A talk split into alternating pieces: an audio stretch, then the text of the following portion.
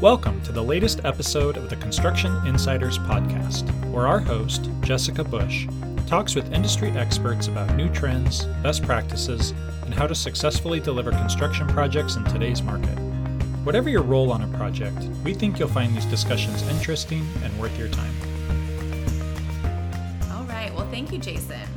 We're back here today with Christine Mosholder. We're going to be talking all things life sciences she is our go to person for our projects across the country. She happens to be based out of our Boston office, but that does not stop her or her team from getting into all of our projects and helping our clients across the country. There's a lot going on with life sciences right now and her experience and her knowledge in this. We can't say enough about all of the, the value and everything we've seen her team at Fort Point bring to the table ever since we teamed up with them. And they're a great group over there. So, without much more of an introduction, Christine, thank you for joining us today. Let's get going on all things life sciences. Exciting. All right, let's do it.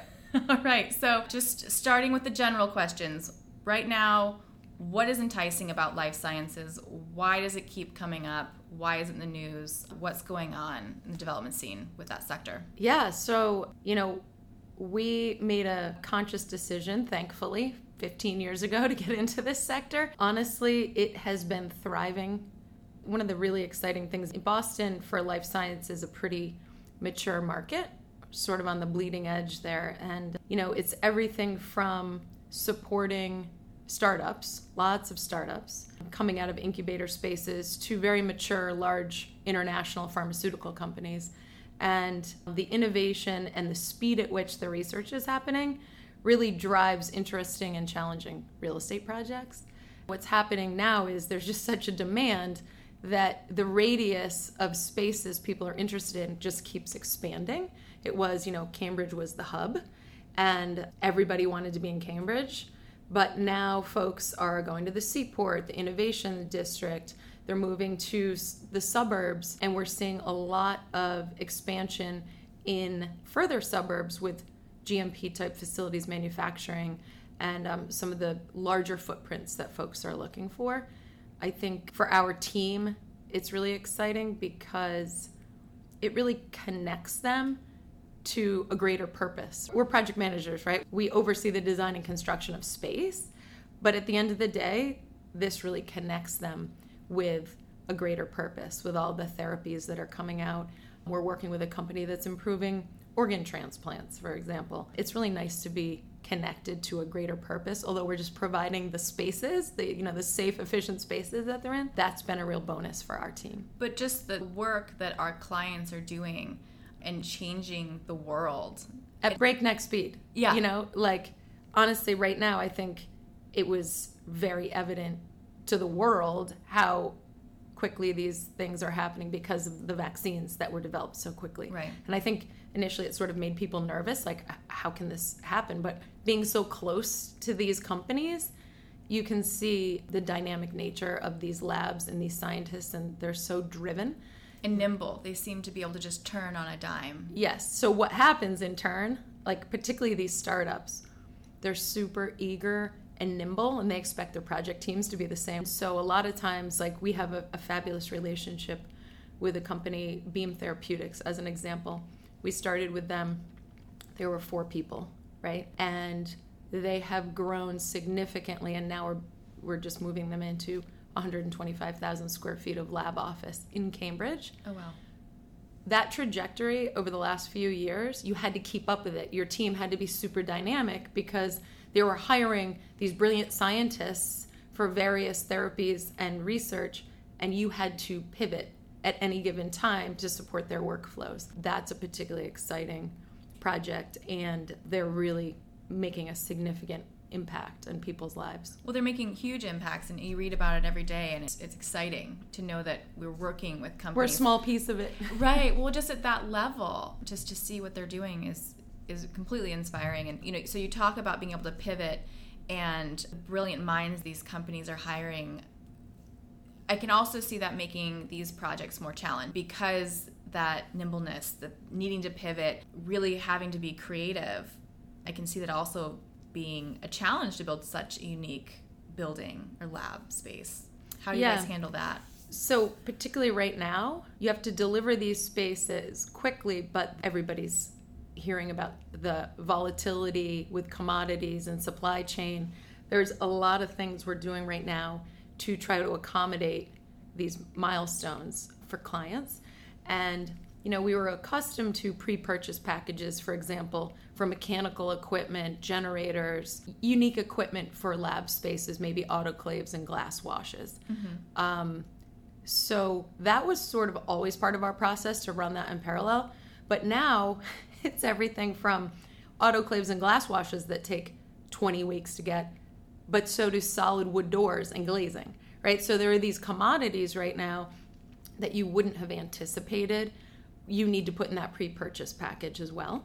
And one thing that's great now that we're part of Cumming is we have these great internal resources, right? We have an economist who's studying these things every day. We have great cost managers who are helping us make this process for clients more predictable Yep. and really stabilizing the budget and schedule and being able to predict what's going to um, take longer, how much is it going to cost, is there a premium, and being able to set expectations really early in the process. And that's been a huge value to our clients. Yeah, having that internal forecasting analytics team who can see it and there's no crystal ball. They always tell me that when I ask them specific questions and try to get them to tell me what their crystal ball is saying. But uh, having that resource with the research and the knowledge really helps guide our timelines and helps clients feel a little bit more calm in a time that maybe is a little more volatile. I, I can imagine that even with these challenging projects, how bringing that to the table can really kind of calm a situation. Uh, Sometimes it just tells us, all right, we're going to need a contingency plan, right? We're going to occupy the space, and here are the three workarounds we know right now we need to plan for. You know, you might not have nitrogen generation in time, so you have to bring in tanks of nitrogen, right? Workarounds, but at least you have that planned into your overall schedule, and you can work with the lab ops folks and make those accommodations early on. And I think your guys' experience, it's so deep in the life sciences, knowing those potential workarounds, it, it can change the entire project, I assume, for the client. yeah it's just mitigating those risks really ultimately and you know a lot of times like i said the particularly the startups coming out of incubator space were building out their first generation of their own branded space they're super eager to get in and start working and they're perfectly happy as long as they know in advance that we're going to have to make some accommodations right there's like i just want to get in there and start doing science Yep. As long as Um, the expectation is set, we're going to have to get creative here. yeah, and they're and they're happy to do it. Honestly, they're they're very flexible. Which actually, that's one thing that's sort of a common denominator that I find between the startups and big pharma right now. Ultimately, what they want is flexible lab space. Now, that's probably been the biggest evolution I've seen over the last decade or so. You know, lab benches are on wheels. You have access panels for utilities in the ceiling. It's almost like bus duct. You know, you can plug in anywhere for gases or generator power, compressed air, whatever it might be. It's sort of modular throughout the lab so that it really supports reconfiguration over time and suits various workflows. And so I think you just jumped to a point that I was just going to ask you about what you see trending in this recent boom with life sciences. Is it that modular setup? What are some other things that you guys are seeing? Yeah, so th- definitely modularity and the ability to reconfigure. Now, obviously, that's not possible in certain types of labs. It's more complicated when you're dealing with a that has HPLCs and fume hoods that are hard ducted, right? Right. Those are not easy to work around. But in general, even some of the automation labs that we're doing, they're thinking about how to make those modular so that you can more easily reconfigure a workflow. I think there's a lot of AI coming into labs. The automation, we're, we've worked on a few automation labs recently that were supporting COVID testing, for mm-hmm. example. And that was a great experience. It tends to be a bit design build because it's all happening for the first time. These are like groundbreaking projects, and you have engineers and process folks, and everybody's working together to figure it in a design build way, which is also pretty exciting. Right, right. We're, we're talking a lot of kind of about what you're seeing day to day in the, the Boston, New England community with life sciences. What are you seeing and what are clients asking for on a national level? Is that a little different? Have you been approached with a different set of questions that you weren't expecting out of maybe the California folks, or what are you kind of seeing across the nation? So it's interesting because, like I said at the beginning, we are a more mature life science market here, which I don't think I fully appreciated again until we became part of Cumming and now we can offer a diversity of geography, right? right? So we have offices a- across the country and in Europe, and that's actually really been valuable to clients like we have a client Ginkgo Bioworks who is really benefiting from the fact that we can connect the dots in various locations. And I think honestly the knowledge base here we're able to leverage in other locations and can kind of anticipate some of the things that are going to happen in those markets. Mm-hmm. Generally, it's similar types of lab spaces. Again, you're seeing more GMP, more automation, some robotics. And even with some of our clients, they're developing things that aren't your typical R&D environments. It might be battery R&D. Batteries are huge right now for everything from um, cars to solar to wind. It might be really unique things like we're working with a company that is making the skins for submarines, right? I mean, you just okay, interesting. You, yeah, you just never know. And I think part of what keeps us coming back is the technical nature of all of this. Well, you have to right? be constantly learning. Has to. Yes, and the complications or the complexities of the infrastructure are really interesting. Mm-hmm. So, you know, certainly generator power and nitrogen generation or pH neutralization, all of these systems that you really have to know what questions to ask and ensure that the A&E team is really integrating all of these pieces. I think that's probably a bit different when we're connecting the dots in other locations. The project teams here in Boston have done a hundred of these projects. We're trying to replicate in a standard way for these clients in other locations, but it's super helpful to have those boots on the ground. Yeah, well, I think you, you nailed it earlier too about knowing the right questions to ask. Mm-hmm. Because if you don't know the right questions to ask, you're already starting behind. And you're not protecting the client, right? right. That, it's all about knowing and sort of anticipating what's coming. And I think that's something that folks really appreciate. And the more experiences you've had, you know what to look for ultimately. Yeah. A lot of lessons learned. Yeah. Oh, yeah, for sure. Talking about kind of what we're seeing currently and in the future, um, with your experience over the last decade, how have you seen things evolve? What are some of the benefits to where we are today? Looking back, how do you feel about all that and what do you see? Well, I do see that our clients are not only focused on sort of the productivity and safety within the labs, but there is a lot more focus on sustainability as well. It's something that I think internally we have a, a group obviously that does sustainability and energy and I think it's something that is an interesting intersection because frankly a true R&D lab is in direct conflict with anything sort of sustainable in a way because of the amount of power and mechanical equipment that's required. So it's an interesting um, challenge to make these spaces, whether it's LEED certified or just being responsible. I think it is something that clients are, are really focused on right now. Gotcha. What in particular about Boston, the New England area, is really enticing about that geographical area for developers? Why is that such a hub? It's this really sort of perfect storm of an amazing labor supply. These super smart people coming out of great universities and in the area. And that coupled with like this hub of private equity. And so the the resources that are all here sort of make for this great environment for all of these startups and innovation and people who are just driven to uh, you know make a difference and so that demand we also support a, a number of developers who right now the thing to do is either convert your um, current site to lab office combo or build something new out of the ground state of the art lab space hmm. okay. we're helping a number of developers with projects like that and in those cases as an advisor to the developers, you're trying to sort of anticipate whether it's generator capacity, um, loads for all the mechanical, trying to make it lab ready. That's like the, the term everybody's using right now. We want to develop a lab ready space. And then ultimately, when you get a tenant, that gets customized to the type of, of science you're doing. Right. Again, it might be skins of a submarine or it might be a wet lab for cell therapy. Gotcha. So there's a lot of variation. Yes, absolutely. in that lab ready space. So, outside of the New England area, is there anywhere else that you guys are noticing as a hotspot, a big hub?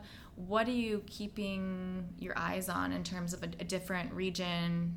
Yeah, there's actually some pretty common dots we're connecting here from Boston. Interestingly enough, actually, you know, now Cumming has an office in Dublin. They actually have a hotbed of life science in that location. Really? But Research Triangle, is one that a lot of our clients end up with some type of a manufacturing site in that location. Although now we are seeing a proliferation of GMP spaces actually outside of Boston, which is kind of fun to design and see through to completion because it's just incredibly complicated, detail oriented, lots of validation, commissioning, and it's also great for the economy, certainly mm-hmm. here in Boston. But Research Triangle, and then key locations in California, actually. So okay. we have clients who were connecting the dots to like Emeryville and other locations in California.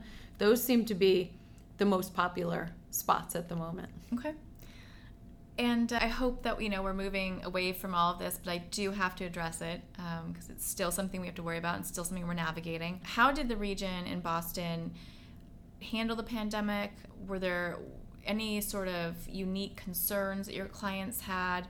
Are there sectors that you that are seen bounce right back that are thriving, or others that maybe you're kind of ooh, we're going to watch that and see how it goes? What are you seeing with us coming out of all this? So you know, the one thing that's unique relative to the pandemic about the life science sector is people need to be in their labs to do their work for, for the most part. I mean, there are plenty of functions that could be hybrid, but you know, they have to be in their labs to do their work. They have to take care of their animals that are in their animal care facilities. You just have to have boots on the ground. So, in a lot of cases, maybe it was fewer people on site, but that research continued through the pandemic. Vivarium stayed open. You know, there was a lot of work being done on site. So different than so many other industries. Exactly. And, you know, the administrative folks could work from home, certainly. But relative to like our high tech clients or corporate or even university work, right? That is a sector that we had folks still doing work. And it was in a a much different environment doing construction work under those conditions and with right. all the regulations and trying to keep everybody safe. But some of our clients were actually working towards helping with the vaccine, helping with things that were required as commodities to supply to other labs to keep everything going. So they really didn't miss a beat, honestly. Well, it sounds like a, a really interesting sector and talk about timing and what the world's going through and trying to navigate. Um, I can't think of a, a, more interesting space to be in. Thank you for taking the time with us today. And didn't know there was anything else that you wanted to touch on that maybe we didn't touch on, but this has been really interesting. Mm-hmm. It, I'm really happy that we have the opportunity to have all these experts in this space because it really is technically more challenging. It keeps our people interested. And like I said, it, it does tie you to a greater purpose. Even if we're just building the space for them, what they're accomplishing is pretty phenomenal. It is. And it's wonderful to see every day and turn on the news and look into what's going on next. Personally, just digging in a little bit more and educating ourselves about what is going on out there. So that's great. Well, thank you so much, Christine. It's been great. Thank you. We will uh, need an update from you soon, I'm sure. The pace, everything is changing. Thanks, Jess. If you enjoyed this episode of Construction Insiders, we encourage you to check out our website at www.ccorpusa.com. That's C C O R P USA.com, where you can find our full knowledge library under the Insights tab it's all great stuff. We're really passionate about it, and we hope you'll check it out. Thanks for listening.